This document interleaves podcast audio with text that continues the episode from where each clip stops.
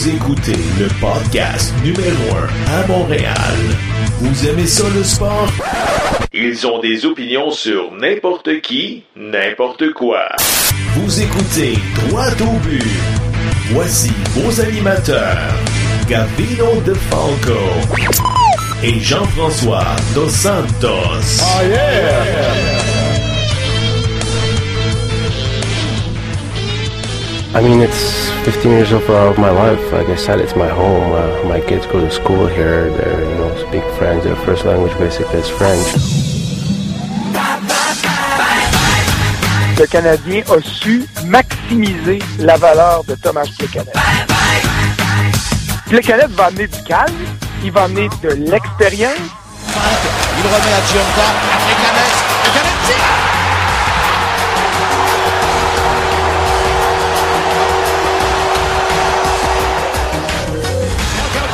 Under 20 seconds to go. It's Robert ties the game. 17 seconds to go in the third. Lundi 26 février 2018, bienvenue à cette émission spéciale du podcast Droit au but, émission qui sera consacrée à la date limite des transactions dans la Ligue nationale. Mon nom est Gavino De Falco et comme à chaque semaine, je suis accompagné de mon co-animateur Jean-François Dos Santos. JF, comment ça va?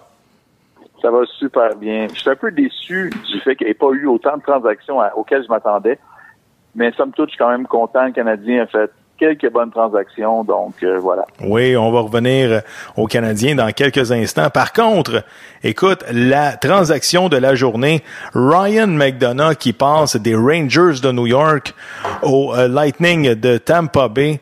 Euh, écoute, est-ce que ça t'a surpris premièrement? Ben, je m'attendais à ce qu'il soit échangé avec la lettre que les Rangers ont écrite à leurs partisans. Ça disait qu'il y aurait beaucoup de changements qui s'en venaient. Donc, il fallait s'y attendre. Par contre, s'en aillent à Tampa Bay, et Tampa Bay donne tout ce qu'ils ont donné sans toucher à leur noyau principal, je trouve ça tout à fait incroyable. La profondeur que cette équipe-là a. Steve Eisenman fait un, travail vraiment incroyable. Félicitations à lui et à son organisation. Écoute, parce que pour ceux qui sont pas au courant, il y a Ryan McDonough et JT Miller, l'ailier droit, qui prennent le chemin de Tampa Bay et les Rangers reçoivent en retour l'ailier gauche Vladislav Namesnikov, le défenseur Libor Ajek, Brett Howden, le joueur de centre, et également le choix de première ronde de 2018 et le choix de deuxième ronde de 2018. Donc, euh, comme on dit, il y a aucun, ben écoute, à part Namesnikov, on peut pas dire que euh, le Lightning s'est déshabillé pour aller chercher deux joueurs qui rentrent dans leur alignement, Ryan McDonough et JT Miller. Et là, la question que je me pose, est-ce que Ryan McDonough et Victor Edmond euh, constituent le meilleur duo de défenseurs de la Ligue nationale? Qu'est-ce que tu en penses? Je n'irais pas jusqu'à dire que c'est le meilleur duo, mais c'est sûr que c'est un des, un des meilleurs duos, c'est définitif. Euh, écoute, il y, a il y a les duos, il y a beaucoup de bons duos. Euh, par contre, comme j'ai dit, tu rajoutes McDonough sans rien enlever à leur euh, brigade défensive. Oui, en attaque, tu enlèves Nemesnikov. Par contre, tu rajoutes JT Miller. Euh, puis des choix, ça reste des choix. C'est là que tu vois la profondeur que cette équipe-là a. C'est vraiment impressionnant. Écoute, je sais pas si tu as regardé le match samedi dernier euh, du euh, Lightning de Tampa Bay face aux Canadiens de Montréal, mais ils ont tellement de bons joueurs, le Lightning, c'est incroyable, dont le jeune euh, joueur Braden Point. celui qui a marqué un but en fusillade contre notamment Anthony Amy. Quel beau joueur avoir Braden Point. Écoute, c'est ça qui est encore tellement impressionnant ils se sont permis d'échanger Jonathan Drouin en disant, tu sais quoi, on a Braden Point, on lui fait confiance, puis ils ont été capables de le développer, puis tu sais, ils, ils, croient en leur choix, ils sont capables de, de faire quelque chose avec leur choix. C'est c'est une thumbs up à cette association-là. absolument. Écoute, euh, Jean-François, euh, pour revenir sur les autres transactions euh, qui nous a surpris, les Jets de Winnipeg ont mis la main sur le joueur de centre des Blues de Saint-Louis, Paul Stachny. En retour, les Blues reçoivent le choix de première ronde des Jets en 2018, Eric Foley, et le choix de quatrième ronde de 2020. C'est quand même assez étonnant de voir les Blues qui sont dans une course à finir pour une place en séries éliminatoires de se débarrasser d'un joueur de centre importants sur leur alignement. Puis là, les Jets, là, écoute, tu seras d'accord avec moi, ils vont commencer à être dangereux. C'est sûr que les Jets, ils prennent une sérieuse option. je continue à dire que selon moi, dans l'Ouest, Nashville est l'équipe à battre. Mais quand même, bon, ils se sont, sont allés s'améliorer beaucoup. Eux aussi n'ont pas vraiment touché à rien. Euh, leur choix de première ronde, s'ils finissent loin, c'est pas grand-chose. Le choix de quatrième ronde est conditionnel, puis c'est juste en 2020. Eric Foley, bon, c'est pas, euh, c'est pas la fin du monde. Ben écoute, là, quand tu dis que Nashville est favori pour peut-être gagner l'Ouest, pourquoi tu dis que bon, euh, sont pas si supérieurs que ça aux Jets? Là? Les Jets ont marquent beaucoup de buts là, et puis ici, euh, ils sont quand même, s'ils sont disciplinés, peuvent être dangereux, peuvent faire un bon bout de chemin dans les séries. Là, qu'est-ce que t'en penses? C'est sûr que les Jets peuvent euh, créer des surprises puis aller loin moi, de mon côté, je favorise les prédateurs. Ils se sont améliorés aujourd'hui aussi en allant chercher Ryan Hartman. J'ai été surpris de cette transaction-là. Absolument. Euh, bon, ils ont donné un choix de première ronde, un, prospect, un choix de quatrième ronde. C'est pas tant pour, euh, pour le talent d'Hartman. Oui, puis Ryan Altman, euh, c'est un joueur avec de la hargne, un gars qui, euh, à chaque présence, fait sentir sa présence, euh, notamment un joueur qui est capable de jouer dans les deux sens de la patinoire, un bon coup de patin, Ryan Hartman. Donc, c'est une bonne acquisition pour les prédateurs de Nashville. Exactement, puis justement, c'est un, joueur qu'on, quand on se met en playoff mode, c'est parfait dans le line-up. Écoute, euh, avant de revenir aux Canadiens, on aimerait ça parler d'une autre transaction quand même importante. Thomas Tatar des Red Wings de Détroit qui s'en va avec les Golden Knights de Vegas, mais les, euh, me semble que Vegas a, payé cher pour cette transaction-là. Ils vont donner leur choix de première ronde en 2018, le choix de deuxième ronde en 2019 et le choix de troisième ronde en 2021. Donc, pour ceux qui pensaient que Las Vegas euh, n'était que de passage puis étaient satisfaits de leur saison miracle en saison régulière, on oublie ça. je pense que Vegas ont été acheteurs aujourd'hui et démontrent leur sérieux, notamment pour aller chercher euh, la Coupe Stanley. Qu'est-ce que tu en penses? Ben, écoute, Thomas Tatar, un excellent joueur, avec tous les choix que, que Vegas est allé chercher avec justement le draft d'expansion, je pense que c'est pas si pire. Ils se sont pas vraiment affaiblis. On s'entend que tu touches pas au noyau, c'est juste des choix. Fait que c'est une équipe aussi à surveiller. Écoute, euh, on n'a pas parlé encore, mais Rick Nash, des Rangers de New York, a changé d'adresse euh, en fin de semaine. Il s'en va avec les Bruins de Boston. Est-ce que tu aimes ça, ce move-là, du côté des Bruins? Ben écoute, c'est sûr que les Bruins se sont améliorés aussi. Euh, je pense que Nash, il a un talent incroyable devant le filet, sur le power play ou peu importe, il a des mains incroyables il, va, apporter beaucoup quand même à l'équipe. Euh, je pense qu'ils vont en ligne. je pense qu'ils ont la profondeur, puis l'équipe, ils sont capables de se rendre quand même loin, créer des surprises. C'est sûr que Tampa Bay, avec le coup qu'ils ont fait, ils ont, le dessus sur la journée. Par contre, les Browns, ils ont, ils ont quand même transigé, ils ont dit euh, on croit en vous les boys, fait que on a quand même donné les armes à l'équipe. Absolument. Puis Rick Nash qui va être entouré de Patrice Bergeron, Brad Marchand, David Pasternak. Ça commence à être intéressant sur le top 6, là, GF. Oui, comme, comme j'ai dit tantôt, ils ont c'est un beau mélange entre vétérans et recrutés jeunes, jeunes joueurs. Là. T'arrives, puis ils ont, ils ont beaucoup de bons joueurs, qui sont jeunes, puis il y a beaucoup aussi de vétérans, donc pense que ça va apporter aux jeunes, au côté expérience, etc. Absolument. Une autre euh, transaction quand même importante, les Blue Jackets de Columbus ont mis la main sur l'ailier droit Thomas Vanek. En retour, les Canucks de Vancouver reçoivent Yossi Okinen et Tyler Mott. Donc, euh, écoute, comme à chaque année, on dirait que Thomas Vanek change d'adresse à ce temps-ci de l'année. Euh, on se rappellera qu'il y a une couple d'années, Vanek était venu avec le Canadien, puis il a fait quand même la différence. Qu'est-ce que tu en penses? Écoute, les, Blue Jackets avaient besoin de marquer plus de buts. Thomas Vanek, ça peut être la solution. Euh, je pense pas qu'il soit le sauveur. Par contre, tu donnes pas grand-chose non plus. Yokinen est rendu à sa troisième équipe en presque un peu plus d'un mois. Là. Euh, puis Tyler Mott, bon, c'est pas la fin du monde non plus. Donc, euh, au prix qu'ils ont payé, je pense que c'est une bonne transaction. De leur côté, les Penguins de Pittsburgh ont mis la main sur le joueur de centre Derek Brassard et euh, des sénateurs d'Ottawa. Jeff, euh, on commence à avoir de la profondeur là, du côté des Penguins au centre. Je pense que Bergevin devrait prendre exemple justement sur les Penguins. Ils ont déjà deux excellents centres, puis ils sont capables d'aller mettre la main sur un troisième joueur de centre qui Mhm. pourrait faire partie facilement du top 3 avec le Canadien de Montréal. Là. Hey, on, Donc- on regarde la profondeur, c'est incroyable. Crosby, Malkin, Brassard et Connor Sherry dans l'ordre. là. Ça commence à, à- ça commence à faire peur. Ça fait peur. Oui, effectivement, ça fait peur. Puis, je pense que cette, cette transaction-là a lancé le bal, puis ça a aidé le Canadien à échanger les canettes au prix qu'ils l'ont qu'ils l'ont échangé aussi. Là. Ben, notamment, on va en revenir euh, de la transaction du Canadien de Tomas Plekanec. Plekanec qui prend le chemin des Maple Leafs de Toronto. Écoute, as-tu été étonné de voir euh, Plekanec échanger dans euh, la même conférence et dans la même division que Montréal et euh, les joueurs qu'on a reçus en retour, bon, deux joueurs, mettons, des ligues mineures et quand même un choix de deuxième ronde. Est-ce que tu aimes le fait que Marc Bergevin a exécuté cette transaction-là? Je suis très content. Canettes, on allait le perdre. On, on l'aurait peut-être re-signé. On peut encore le re-signer. Puis je pense qu'on va le re-signer d'ailleurs. Mais on va quand même chercher un choix de deuxième ronde. Kirby Reichel, c'est un défenseur, c'est un, un- c'est pas un défenseur, excuse-moi, mais c'est un, un attaquant Mhm. qui, a, qui a subi, une- qui a connu une carrière junior vraiment impressionnante.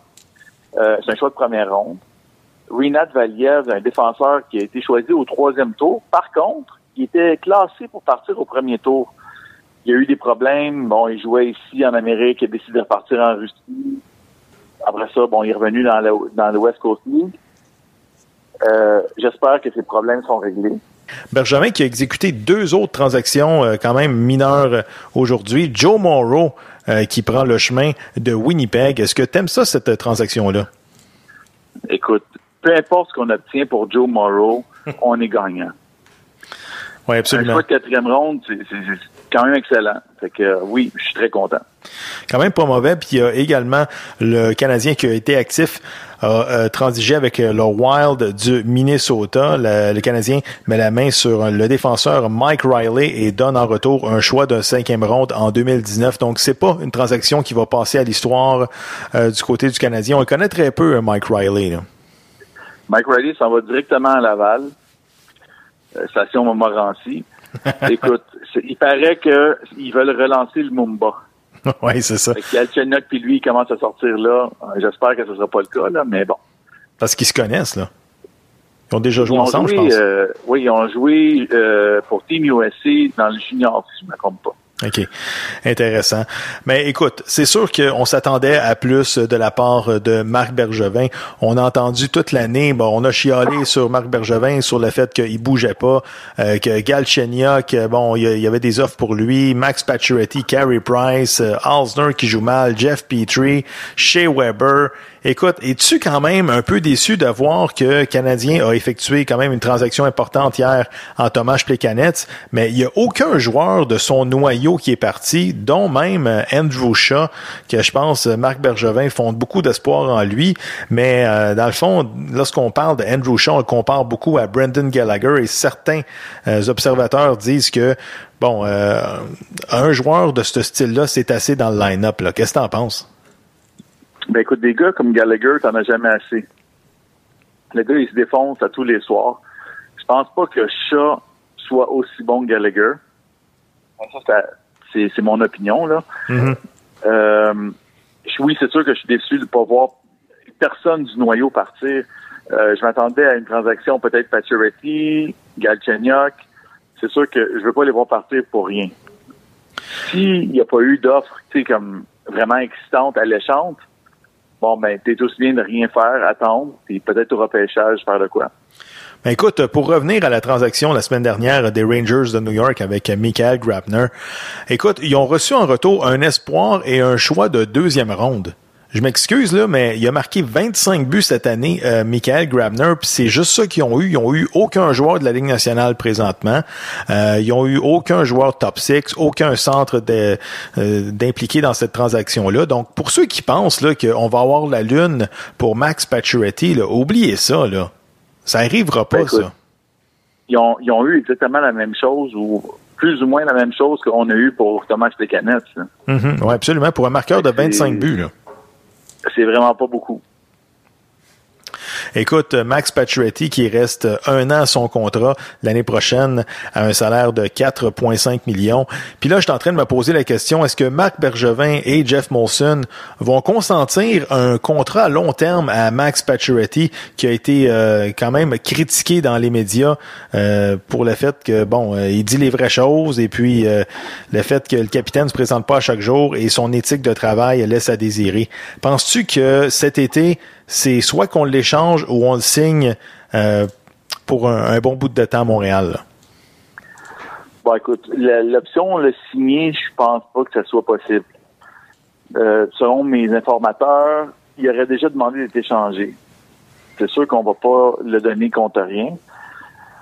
Mais le voir signer à Montréal, il va demander beaucoup plus d'argent que ce qu'il gagne là. Euh, non, je pense pas que ça soit possible. J'aimerais ça t'entendre sur le fait que, écoute, John Tavares est toujours un Highlanders au 26 février. On pensait qu'il allait changer d'adresse euh, tout le long de la saison parce qu'on disait bon euh, euh, il ne signera pas avec les Highlanders, il va s'en aller tout ça. Écoute, euh, les Highlanders, puis en plus les Highlanders ont été très tranquilles aujourd'hui concernant la, journée de la date limite des transactions. Trouve pas ça bizarre le fait que bon on l'a pas monnayé ou bien on n'a pas fait d'acquisition du côté de Guard Snow? Écoute, je pense que Snow a regardé passer le bateau. il a fait l'acquisition de Chris Wagner contre Jason Chimera. Oui. C'est rien de, c'est rien de rien majeur, non? Non, exactement. Ensuite, ils ont donné un choix de troisième ronde pour Davidson. J'ai de la misère à comprendre. Le même Braden Davidson que le Bergevin s'est débarrassé, là, il a mis au balotage. Exactement. Personne ne le voulait ou, ou, il a juste mis au balotage sans demander aux autres. En tout cas, euh, d'après moi, il a testé le marché, personne ne le voulait. Puis là, tout à coup, c'est ça son renfort. Il est à deux points des séries. Tu décides de ne pas échanger Tavares, ça veut dire que tu crois que tu as un shot à, faire les séries, puis même aller loin. Puis tu donnes aucun renfort à ton équipe. Ça fait comme pas de sens à mes yeux. Jean-François, en terminant, Eric Carlson, son nom a été mentionné dans les rumeurs de transactions euh, cette semaine. Mais ben, écoute, il n'a pas été changé. Il est toujours, il fait toujours partie des sénateurs d'Ottawa. Euh, je pense que le directeur général Pierre Dorion a peut-être pas eu son prix.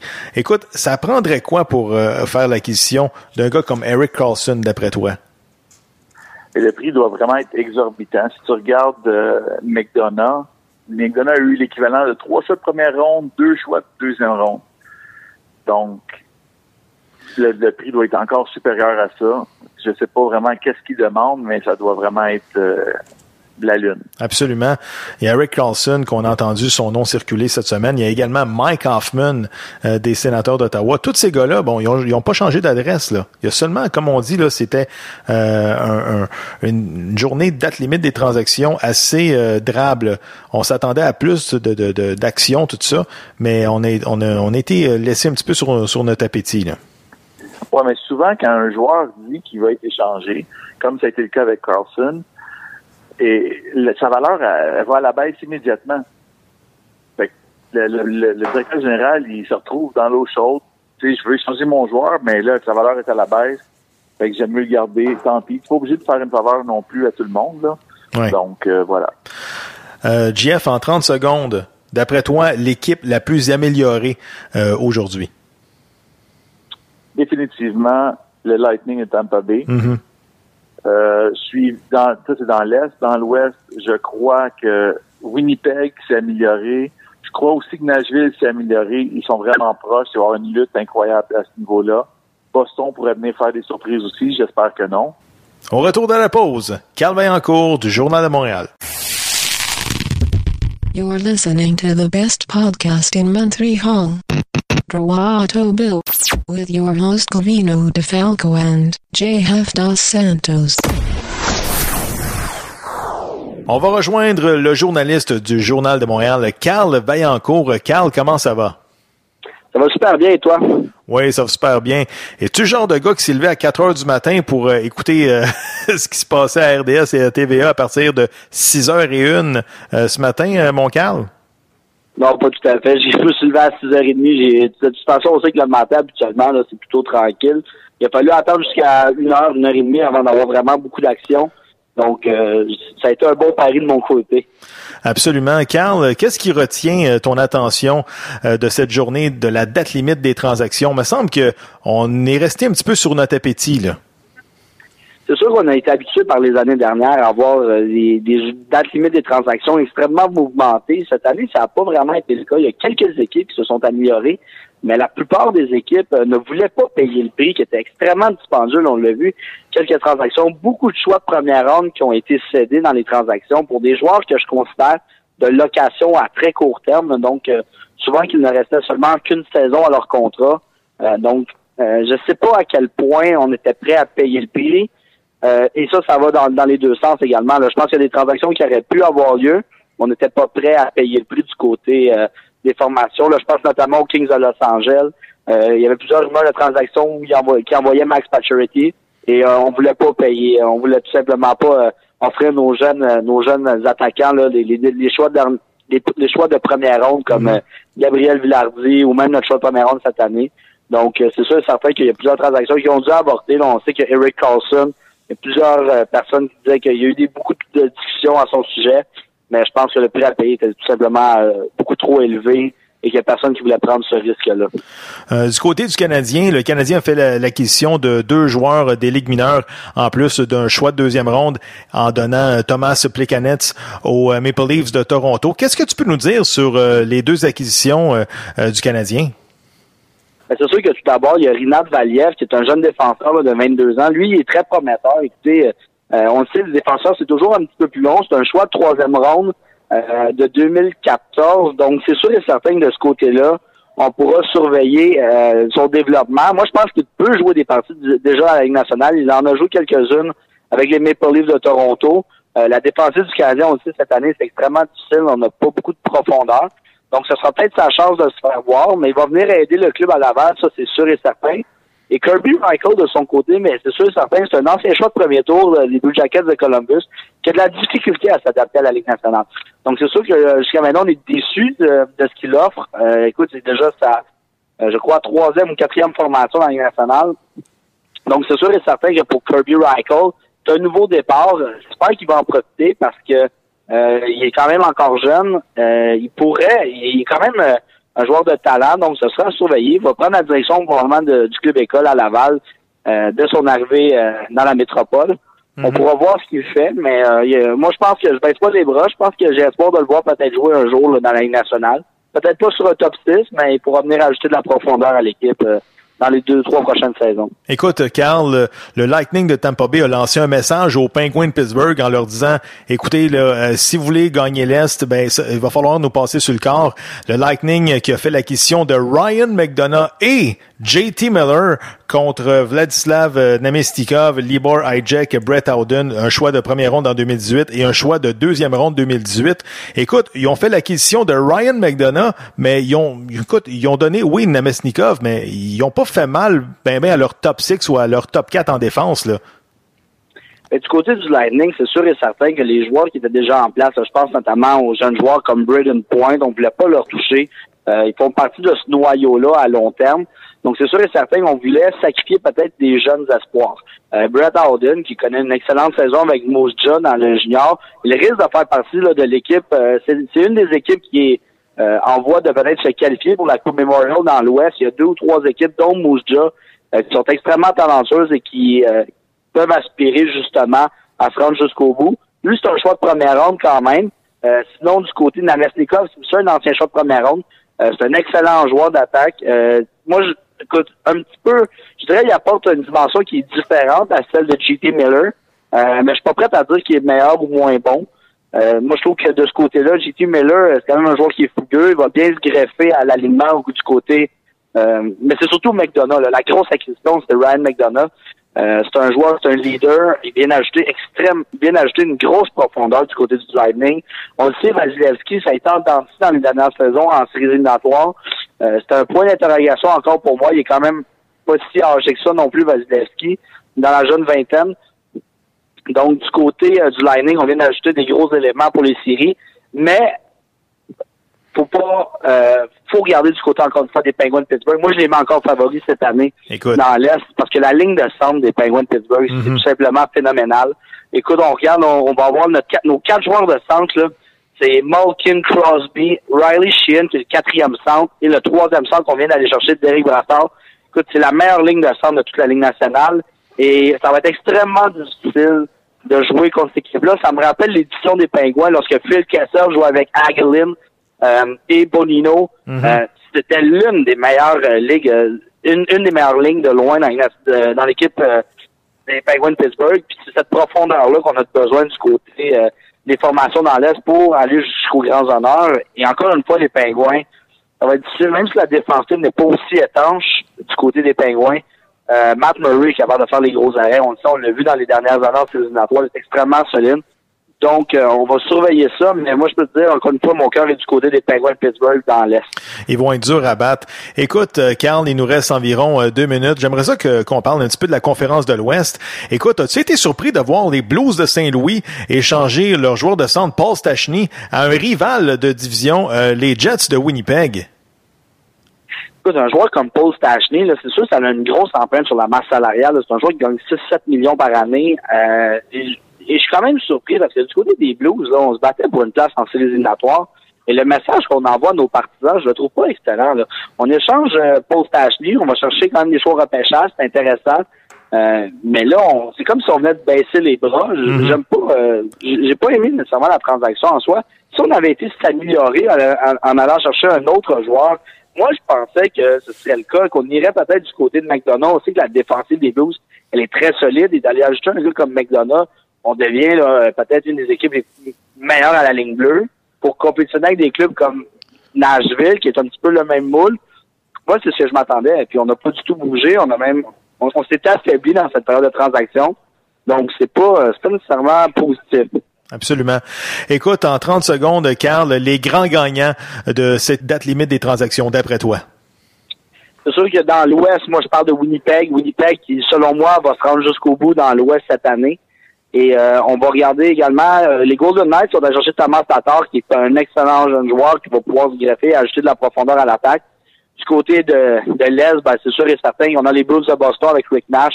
Oui. On a les Pingouins avec Derek Brassard et on a également, euh, ben, c'est sûr et certain, euh, Tampa Bay qui est allé faire la plus grosse transaction de cette journée, euh, la date limite des transactions avec Ryan McDonough. Donc, ce sera parmi ces cinq équipes-là, deux d'entre eux, euh, selon moi, vont disputer la finale de la Coupe Stanley cette année. Carl Vaillancourt, euh, journaliste du Journal de Montréal, un gros merci, puis on se reparle la semaine prochaine. Un gros merci, mon Gavino. Au retour de la pause, Pierre Trudel. Pour nous joindre, visitez la page Facebook Droite au but ou bien sur Twitter podcast Droite au but. Nous attendons vos suggestions et commentaires. Et comme dirait le directeur général du Canadien, Marc Bergevin, at the end of the day. On va rejoindre le journaliste légendaire, Monsieur Pierre Trudel, qui est au bout du fil. Monsieur Trudel, comment ça va? Salut messieurs, je, je constate que euh, en écoutant quel- quelques secondes qui précédaient ma rentrée, la guerre Boston-Montréal est reprise, quoi. oui. Monsieur Trudel, en passant, c'est un honneur de vous recevoir au podcast Droit au but. Euh, vous qui avez connu des Coupes Stanley, vous qui avez connu des controverses canadiens nordiques, euh, me semble que ça fait mal, euh, ça, ça- ça nous fait mal à notre Canadien de voir que le Canadien sera exclu des séries éliminatoires cette année. Votre commentaire? Le, le fait qu'il soit exclu, ben, c'est déjà arrivé dans le passé, je veux dire, euh, ça va sûrement se produire dans l'avenir aussi. C'est la façon de faire qui, qui, qui décourage les gens euh, cette année. C'était peut-être la pire saison du Canadien de l'histoire. En tout cas, moi, aussitôt que je recule dans mes souvenirs, là, je pense que c'est la pire, la pire saison que le Canadien ait connue. Et ça, euh, on sent pas l'effort, on sent pas la fierté, on sent pas l'implication, on sent pas l'enthousiasme. On a un gardien qui baboune, on a un, un capitaine qui semble essayer de soit de s'en aller. Tu peux pas gagner grand-chose avec ça. Monsieur Trudel, Thomas Plekanec qui prend le chemin euh, des Maple Leafs de Toronto, êtes-vous un petit peu euh, euh, étonné de voir une transaction impliquant le Canadien et les Maple Leafs? Mais je pense, oui, oui, dans- dans la même section. Oui, c'est un petit peu étonnant, mais je pense que c'est le signe des temps. On voit ça de plus en plus. Les équipes n'hésitent plus maintenant. à- c'est des, des business, c'est de la business, c'est plus du sentiment. Alors, les équipes n'hési- n'hé- n'hésitent plus à transiger entre elles, même si elles font partie de la même division. Alors, jusqu'à un certain point, oui, ça me surprend, mais jusqu'à un autre certain point, non, ça me surprend pas du tout. Écoutez, euh, est-ce que on n'a pas vu le Canadien super actif. On pensait échanger Galchenyuk, Pacioretty. Euh, est-ce que de, de mémoire, est-ce que vous avez une anecdote, peut-être euh, une échange qui, à la dernière minute, aurait été cancellé par le Canadien comme ça dans le passé? Oh, qui aurait été. euh, Il y en a seulement plusieurs qui ont- l'ont été, mais de, de, de- de mémoire comme ça, là. Quand ça s'est annulé à la dernière minute, habituellement, on ne le sait pas, vous connaissez la transparence du Canadien. Euh, on l'a- pas. Non, il y en a sûrement, écoute bien, mais. euh, euh, ça me reviendrait si, à un moment donné, en voyant la liste, ah oui, c'est vrai, c'est arrivé à ce moment-là. Mais euh, quand on regarde les acquisitions du Canadien, à, la, limite des, des, de l'heure pour les transactions, on voit que c'est pas un grand historique euh, qui a été fait. Il n'y a, rien de majeur qui a été, qui a été fait de, ce côté-là. Puis il n'y a rien de majeur, évidemment, qui va être fait, euh, qui être euh, cette année. Ce qui m'étonne pour en revenir à la transaction canadienne-Toronto, euh, c'est qu'on a été chercher. Non, ça m'étonne pas. Au contraire, à bien y penser. On a été chercher Plekanec, qui est l'objet de toutes les critiques ici, qui est ridiculisé, tout ça. Libre à chacun de, de l'aimer ou de pas l'aimer, mais je pense qu'on a peut-être été un peu trop sévère envers Plekanec. Et euh, il y a un gars derrière le banc, puis il y a un gars qui a Lou à Montréal, à Toronto, qui sait où il s'en va. Puis il y a un gars derrière le banc qui sait coacher les joueurs et qui sait, connaît la valeur d'un Plekanec. C'est- euh, alors donc, euh, je pense que l'acquisition euh, ne me surprend pas. Puis Toronto ajoute beaucoup avec Plekanec, ajoute beaucoup à son, à son système de jeu.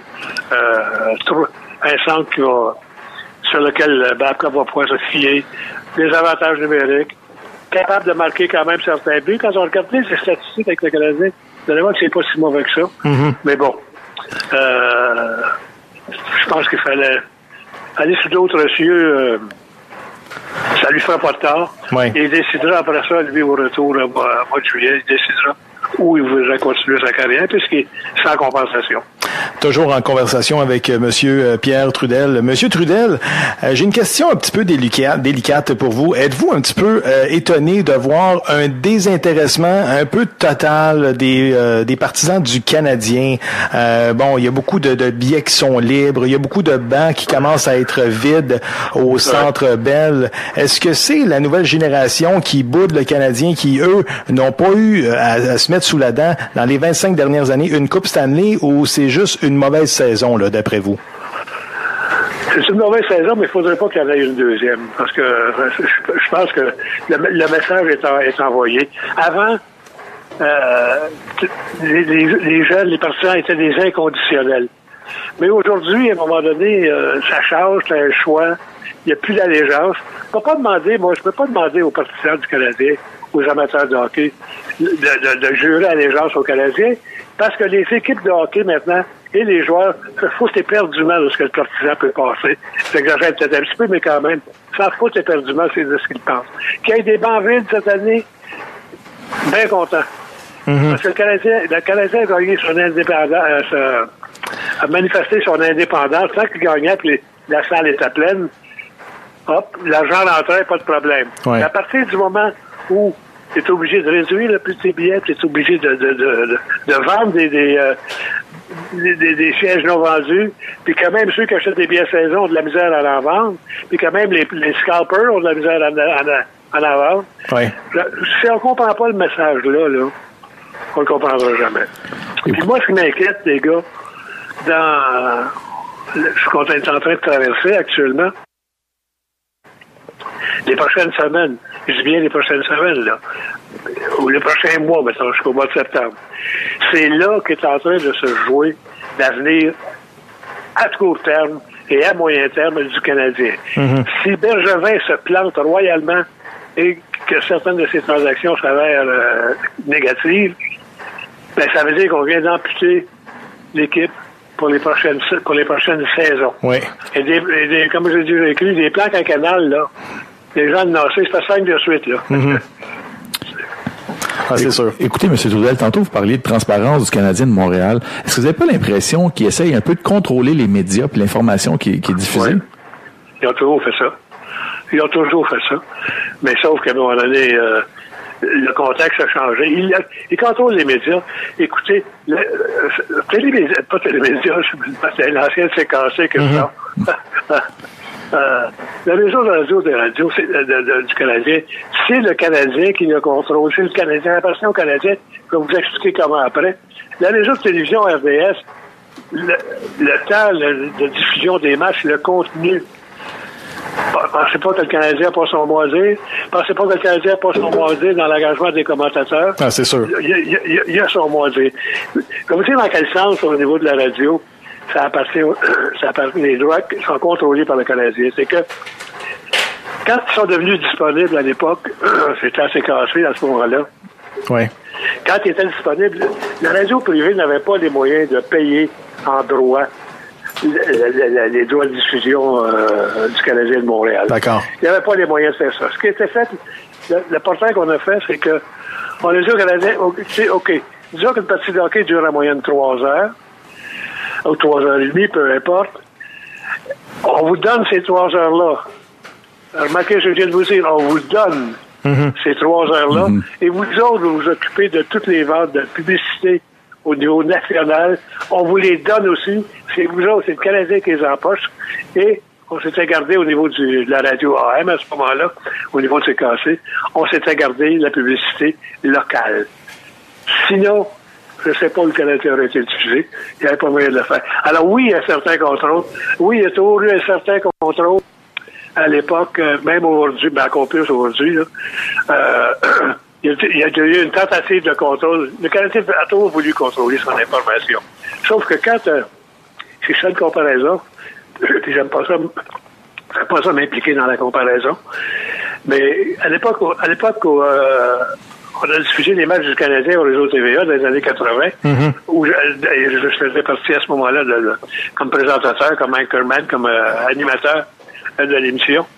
Euh, le Canadien a peut-être tenté, pas directement à moi, mais peut-être probablement tenté de, parce que je devenais assez critique sur les ondes de la radio. Et ça, il n'aimait pas ça, je le sais. Et le Canadien a sûrement contacté le patron à l'époque, vous avez utilisé un Trudel de, de, mais le patron me l'a jamais dit. Le patron me l'a jamais dit, puis s'il me l'avait dit, ça aurait été fini là. Il ne pouvait pas faire du chantage à l'époque avec Bertrand Raymond qui était analyste, mm -hmm. dont le principal travail, c'était le Journal de Montréal. Mm -hmm. Il ne pouvait pas faire du chantage avec Trudel, dont le principal gagne-pain était assis à ce moment-là euh, la radio. Alors donc, ça change tout le portrait, là, tu sais, que... C'est quand même, les choses ont, ont mais, changé. Mais, les choses ont changé, oui.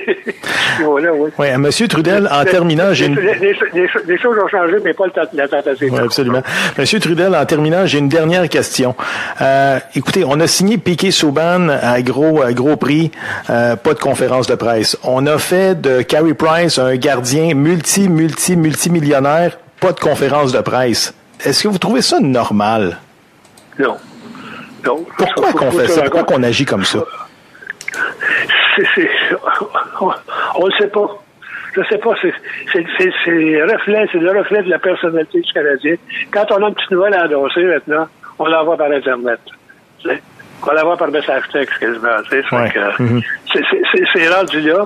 Et quand que, ben, si tu envoies euh, euh, un communiqué, puis si tu envoies ça par Internet, il y a une chose que tu évites. Tu ne rencontres pas immédiat, tu ne te fais pas poser de questions. Oui. Intéressant. Alors, euh, Intéressant. pas de questions, tu n'as pas, pas, besoin de donner des réponses. C'est ça qui est le problème. Monsieur Pierre Trudel, ça a été un honneur de vous recevoir aujourd'hui au podcast Droit au but et j'espère qu'on va se reparler bientôt. Salut, merci, bienvenue. Merci, bye bye. Aujourd'hui, même les lanciers de Guy Lafleur me font pas peur.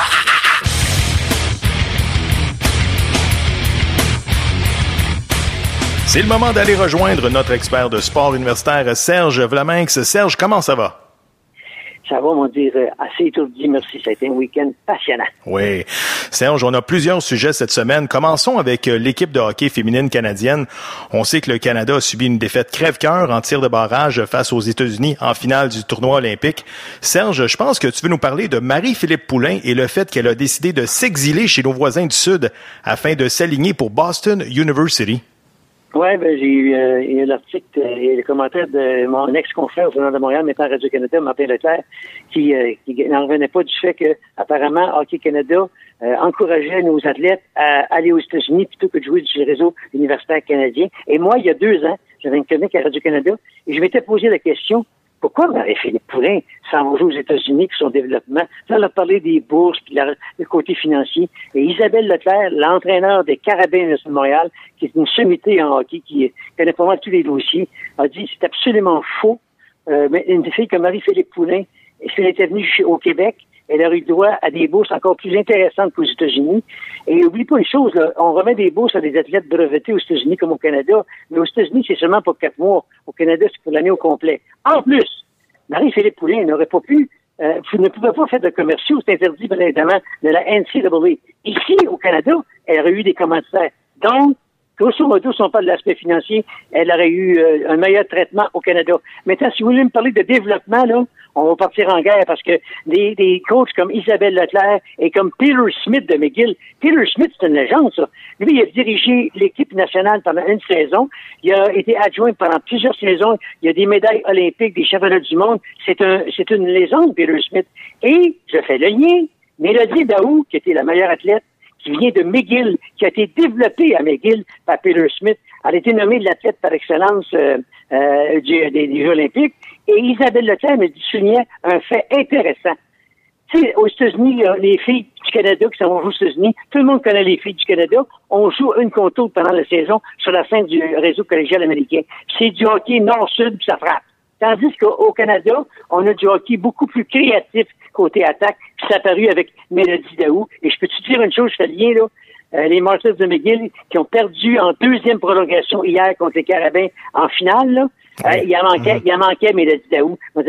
si Mélodie avait été là, ça aurait été peut-être une histoire très différente. J'enlève rien le crédit aux Carabins. Très, très belle victoire. Isabelle Leclerc, l'entraîneur, elle a vécu des émotions intenses. Elle a dit, Serge, je ne pouvais pas croire qu'on se ferait battre que notre saison se terminerait comme ça, une si belle saison, avec une défaite en prolongation. Et j'ouvre une parenthèse. Au hockey universitaire féminin, t'as pas de tir de barrage. Première période de 10 minutes, après ça, ils font la surface glacée. Et c'est à la deuxième période de 20 minutes que les Carabins ont marqué Catherine Dubois un tir foudroyant en avantage numérique. Serge, on en a parlé la semaine dernière. Eh bien, c'est fait. Les Redmond de McGill et les Stingers de Concordia vont s'affronter en finale de la division Ouest de l'Ontario. Belle victoire de McGill 6 à 3 face aux GGs d'Ottawa, tandis que Concordia a arraché un gain en prolongation de 3 à 2 contre les Gales de Queens. Ça promet cette semaine, mon Serge. Et la victoire de Concordia à Kingston, rappelons-le. Ça promet, écoute, quand la rondelle va tomber sur la patinoire pour la mise en jeu, euh, euh, au début de match, ça va devenir un match historique.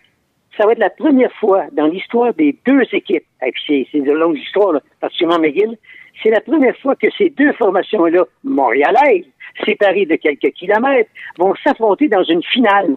Ça va être une première. Et quand on connaît la rivalité qu'il y a dans tous les sports entre ces deux, entre ces deux institutions-là, écoute, ça va être l'enfer. Ça devrait en principe commencer mercredi à McGill, à l'Arena McConnell, derrière le stade Percival Molson, et ça s'enirait ensuite Sherbrooke West au campus Loyola, l'Arena Ed Meager, et euh, pour le deuxième match, si un troisième match est nécessaire, il y lieu à McGill.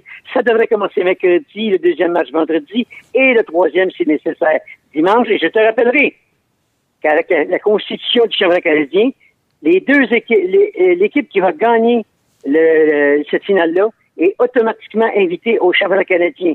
La même chose pour la section ouest. L'équipe qui va gagner la finale de l'ouest, elle aussi est invitée directement au championnat canadien.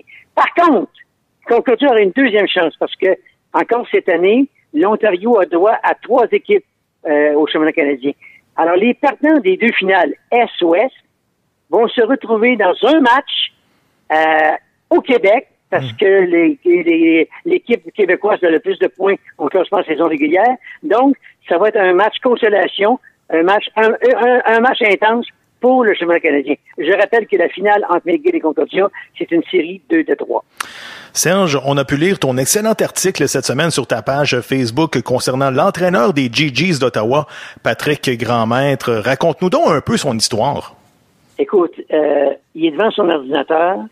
Il reste 30 minutes avant le deadline pour ceux qui veulent poser leur candidature au poste d'entraîneur des GGs d'Ottawa. Il est devant son ordinateur. Il reste 30 minutes avant la fin. Il sait pas ce qu'il va faire. Il hésite. Et finalement, il pèse sur le piton envoyé. Mm-hmm. Et, et comme je le signais dans mon texte, à ce moment-là, les autorités de l'Université d'Ottawa ne le savaient pas, mais ils venaient de trouver leur coach. Il a, euh, il avait deux questionnements. D'abord, il voulait pas s'éloigner de sa famille, il a consulté sa famille, tout le monde était d'accord. Il est resté dans la région d'Ottawa, beaucoup moins de matchs, beaucoup moins de voyages. En tout cas, alors c'était un facteur important. Mais le facteur le plus important dans sa réflexion, rappelez-vous, ce programme de hockey-là a été suspendu à cause d'une histoire d'agression sexuelle par deux joueurs des GGs Mhm. à Thunder Bay, alors qu'il avait été joué sur la route. Et là, c'était recommencer, c'était repartir. C'était pas juste d'arriver avec une équipe déjà existante, prendre le poste d'entraîneur. Il fallait rebâtir l'équipe au complet. Écoute, en deux ans, Patrick Grandmaître a fait un travail absolument incroyable. Alors, je voulais le souligner. Un autre que je veux souligner le travail, c'est Marc-André Elément, l'entraîneur des Stingers de Concordia. Lui, avant, avant son arrivée, là, il y a eu des années et des années et des années de misère avant que lui arrive à- et en l'espace de trois ans vient de faire, vient de permettre aux Stingers d'atteindre une finale. C'est absolument sidérant le travail qu'il a fait.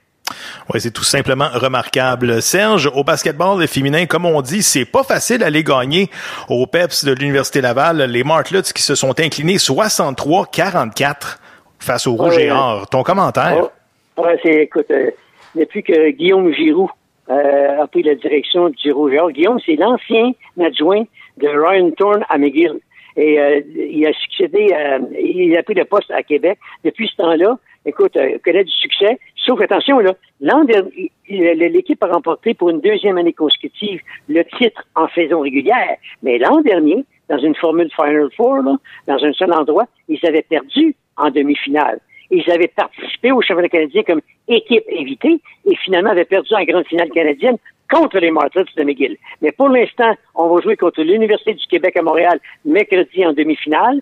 Et il faut dire que, euh, si ma mémoire est bonne, Laval a remporté ses quatre matchs de saison régulière contre l'UQAM, alors que McGill va affronter Bishop ici, euh, à Montréal, mercredi soir également. Et là, on, on se croise les doigts. Est-ce qu'on va retrouver une finale McGill et Laval? J'ai bien hâte de voir ça. Ce serait samedi prochain à Québec. Et comme tu l'as souligné, c'est l'enfer pour les équipes. Depuis la pause du temps des fêtes, euh, l'Université de Laval n'a pas subi une défaite à domicile. Quand même incroyable.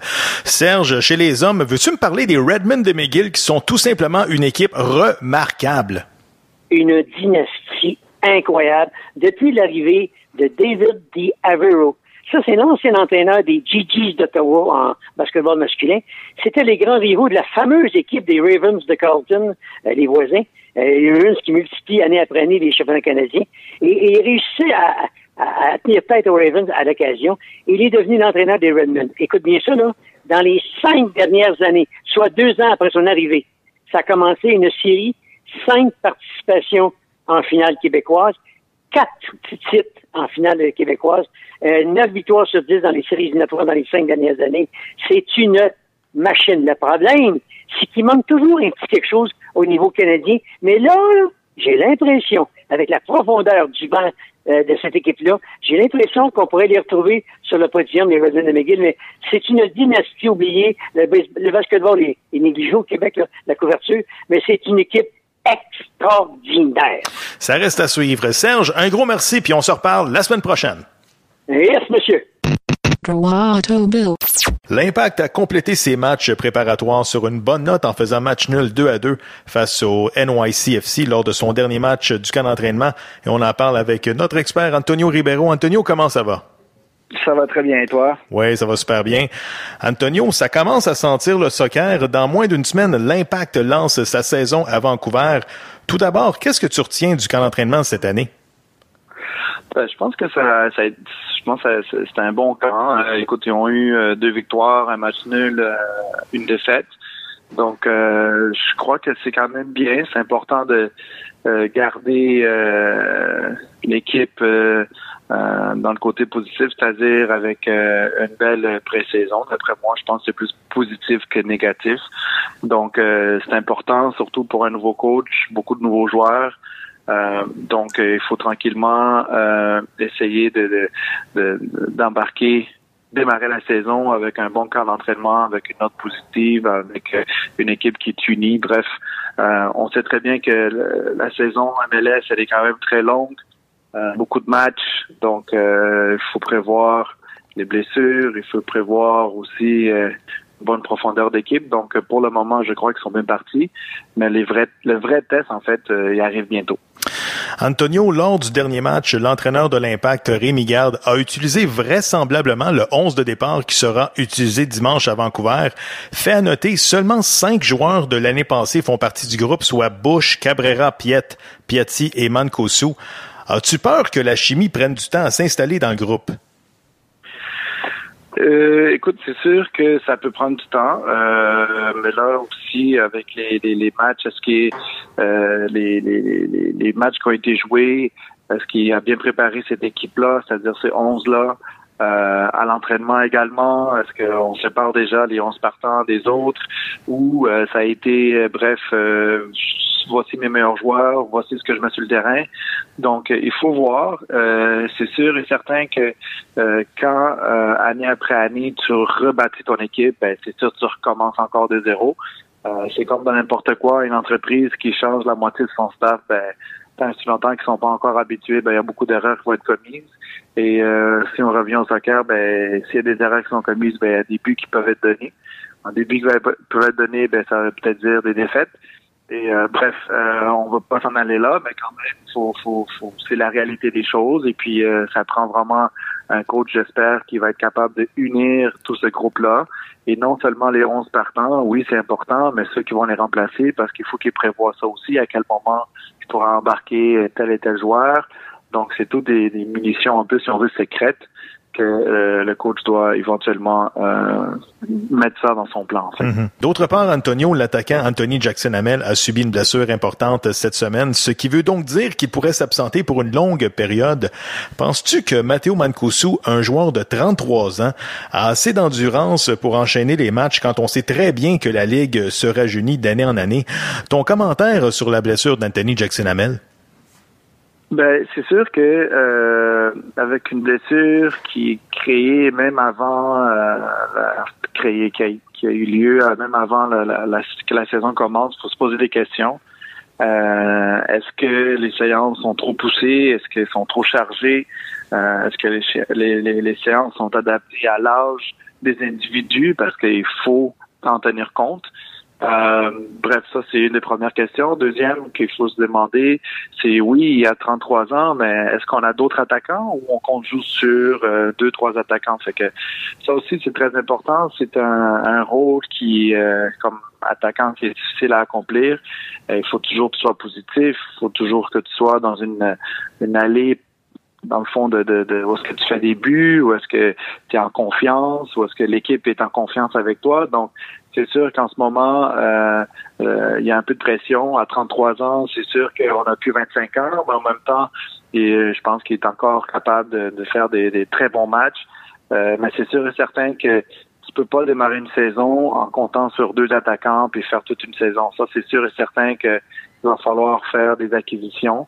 Et euh, souvent, les attaquants, ben, c'est, des positions qui se fatiguent beaucoup. C'est des positions qui, risquent de blessures, sont souvent dans des dans des euh, contacts 50-50, dans des courses euh, à 100%. Donc, des claquages, des tacles sont souvent dans, ce, dans cet entourage-là. Donc, moi, je pense qu'il devrait faire l'affaire à 33 ans. Je crois pas qu'à 33 ans, on est à, vieux pour ne plus performer. Oui, la ligue, euh, euh, elle est de plus en plus jeune, mais la ruse d'un joueur de 33 ans, c'est pas la même d'un joueur de 22 ans, de 23 ans. Donc, oui, peut-être un a plus de fugue, mais l'autre a plus d'expérience, il est plus rusé, il sent qu'à courir, il sait quand ne pas courir, quand jouer le ballon, quand le dribbler, bref, euh, je crois que c'est quand même bien pour lui. Mais il reste à voir, le vrai test s'en vient et pas contre n'importe qui, c'est quand même Vancouver, une très très bonne équipe. Antonio, dans la Ligue des champions cette semaine, le FC Barcelone va chercher un match nul de 1 à 1 contre Chelsea. Et qui d'autre que Lionel Messi pour délivrer le Barça d'un blanchissage? Ton commentaire?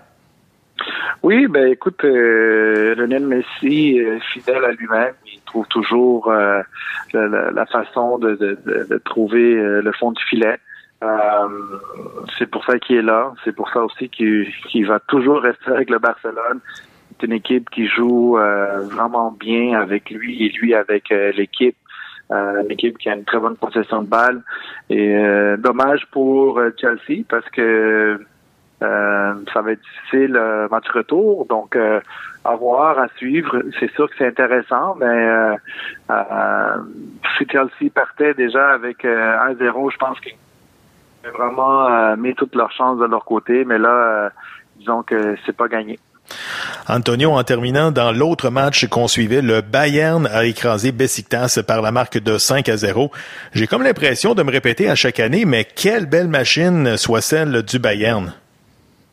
Oui, ben oui, euh, je, suis bien d'accord avec toi. C'est une très belle machine, euh, une équipe qui est vraiment la constante année après année, mais euh, quand ils arrivent à jouer contre des équipes qui ont des, des, des, des, gros budgets, avec des gros joueurs, avec des gros entraîneurs, avec beaucoup d'expérience, donc c'est là que ça craint un petit peu.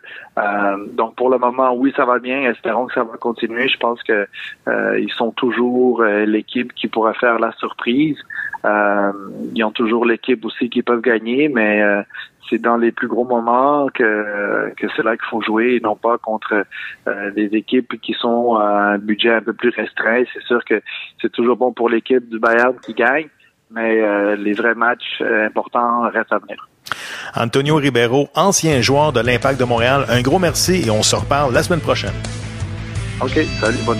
C'est ce qui complète le podcast Droit au but cette semaine. J'aimerais remercier en Facebook Live Simon Deschamps, Jean-François Dos Santos, Frank D'Angelo, le Père Noël, Carl Vaillancourt et notamment notre invité de la semaine, Pierre Trudel. Ici Gavino Defalco qui vous dit à la semaine prochaine.